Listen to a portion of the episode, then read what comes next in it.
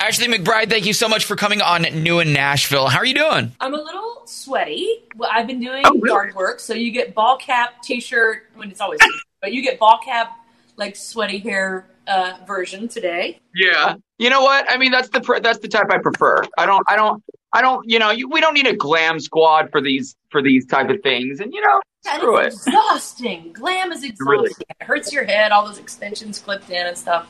My hair today, just regular length my hair. By the way, I forgot to t- take off my mask here, but I am I do wear a mask, so just in case just in case you guys are wondering. Um, so I first of all, I've been wanting to to interview you for a long time. I am a huge fan, especially the song your song now, One Night Standards. Thank you. Like that is that is such an amazing song, and and can I ask you specifically about that? Did you get any kind of pushback on that song? Oh yes. I bet Oh yes. from who? Uh, the first form of pushback was from my mom when I Really? it. and she was like, "Well, this is kind of an uncomfortable song to listen to by my daughter." And I was like, "Are you telling me you've never been uncomfortable for three and a half minutes?" Hard to believe. Uh, Right. There were a few negative comments, you know, as the single came out, but it was. I, I, I accept it and I expect it because I'm sure when Loretta released Fist City, or now I've got the pill, or Tammy, Yep. D-I-V-O-R-C, and I'm not comparing the caliber of my song to their songs, but anytime there's a subject matter that borders on uncomfortable like that, um, you're going to get some pushback. And if you didn't, it would mean that your song sucked. It didn't do its job. Right. Well, that's the thing. If you don't have haters, you ain't doing it right. Yeah. So, what made you? Because I'm sure you knew you would have gotten some sort of pushback. What Yeah. made you think? You know what? F it. I'm gonna do it. And is, you know, is it because it's you? Is it because you have no fear? Because I love me. You know, I'm I'm I'm kind of what I call like a country uh country song feminist, where I love the strong independent women that especially are coming out recently um, because it's such a male dominated art right now Right. and so was that was that one reason you were like you know what F it i'm gonna do it we wrote the song, and this was like two weeks before we started cutting the record. And so initially, Nicolette Hayford and I had already written the song. Okay, it was called Airport Hotel. Right. And a chorus. Very different from One Night Standards. We didn't like it. But we know that we have a good idea here. So we take it to Shane McAnally. It's her first time and my first time to write with Shane. So we, we find out that we're writing One Night Standards. We get it written, and I said, Man, I love this song, but I don't think they're going to let me cut it. And here's why I cut it. Shane McAnally looks at me and says, You have to cut it because you're the only person in this town with balls big enough to cut it. yep I, like, I checked with my manager, John Peets, who has an amazing ear, uh, and Mhm. my producer, Jay Joyce, and I sent them the song, and they were like, oh We good so they approved it and everything Yeah. Oh, they said, Yeah, it's That's going to be a little bit shaky, but we want to do it. but you know what i feel like it was like if you don't if you don't push buttons and if you don't if you don't make moves like that if you don't have the balls to do something then how are you going to stand out you know I mean, if you're not doing something to make somebody angry or happy or uncomfortable, then what are you exactly doing? right right you can't always play it safe Riding a stationary bike is super good for you, but like if you can see some countryside, that's good too. That's a very that's a very good analogy. Can I ask you something? I read um somewhere that what um Er- Eric Church at some point brought him brought you onto his concert. Yeah, he freaked me out. He invited. So what me- happened there? Were, like, did he know who you were? I mean, he invited me to come to the show, and here's what he tells uh, the manager, John Peets. I think she's going to like the light show. I think she's going to get the format of the show because there's no opener, and he plays for four hours. And I'm a girl that came straight from the bar scene into this kind of scene, right? So Yeah. I played for four hours, just like every other cat on Broadway does. And he said, I think she'll get the format. It'll be really cool. So I get there. They take me to catering, and there's all kinds of amazing food.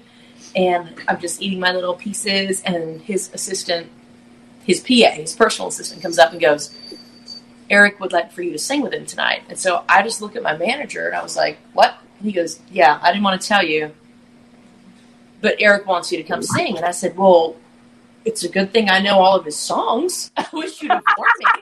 And uh, they said, No, he wants to do one of yours. He wants to do um, a Bible and a 44, which blew my mind that someone as big as Eric had heard my songs and Right. knew Right. right. 44 well enough to want to do it on stage. So he did, and I was in an Eric shirt. I was in a Mr. Misunderstood shirt. I was wearing his merch on stage with him playing his guitar, which is like, I'm pretty sure it's a faux pas. Oh my god, but that's awesome. When you got on stage though with Eric Church, like what were you feeling? Well, you don't have time to feel much. Um, Yeah, that's true. they let me do a sound check. I've never worn at this point, never worn in ears. I'm playing guitar that's not mine. His stage, when you walk, there's a ramp that comes up from the back of the stage, Yeah. and then the other ones come kind of down into the center of the stage, so it's like a skate park.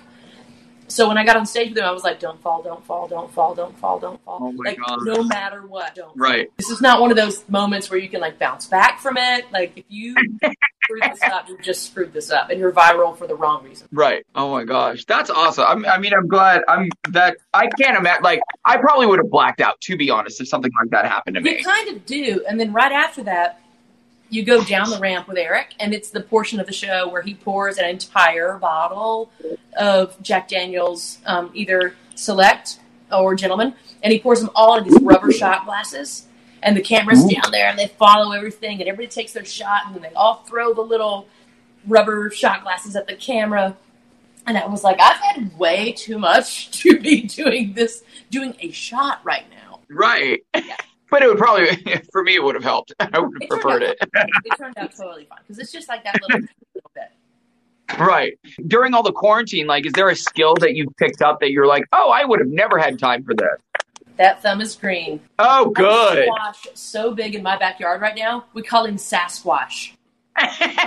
No, it hasn't produced any squash, but the leaves are huge. yeah. Some, uh, some jalapenos that are pretty respectable. I'm most proud of my basil, which is usually like me in its little pot.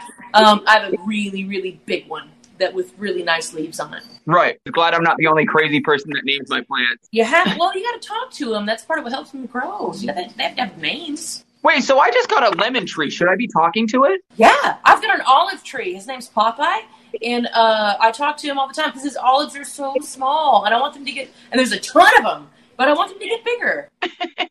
That's awesome. I honestly, I I think it's that's something I've definitely after an olive tree is planted that it like actually produces like edible olives, but right. no, No, that's good. I mean, is it green olives or black olives? green. Oh, okay. Wow. That's that's interesting. That's awesome. I mean, I, I I didn't realize how different or how big of a world plant or just gardening is. Period. I I had never gone to a nursery, so like that that you know the only nursery I had gone to was like when I was a kid. You know. Like Uh, church where crying babies are. Right. Exactly. So I mean, it's it's pretty cool to um, understand that there's a totally different world out there of you know like when it comes to plants and stuff like that. Like I didn't How- how- grow an olive tree in the United States for some reason. I thought that was only in Italy. Like only like, olives only came from Italy, but I'm sure they parts of the United States. I don't. I'm a dork, but I don't know a lot. Now, Ashley, out of all the shows you've done, do you have a favorite? Yeah, I would say I've got a few favorites. I think there have been so many life changing shows, but one of the things that um, was on my bucket list to do, and then when I did it, it was even better than I thought would be on my bucket list. I played Red Rocks, and we were opening for Little Big Town. It was an amazing experience to be inside. I mean, whatever created the earth created this little space that we're playing music in, probably Mhm. thinking they're going to play music here. You, it could not be more perfect. And also, I'm a big um, advocate for animals and things like that. And that night, a bat flies into one of the spotlights, um, like the little ones that sit on stage that are on the rotator, and he really bangs his head up. And we were able to catch him between two paper plates, and we took him. The dressing rooms there are all they're they're caves, and I'm not. That's not a metaphor. They are rock based caves. oh wow.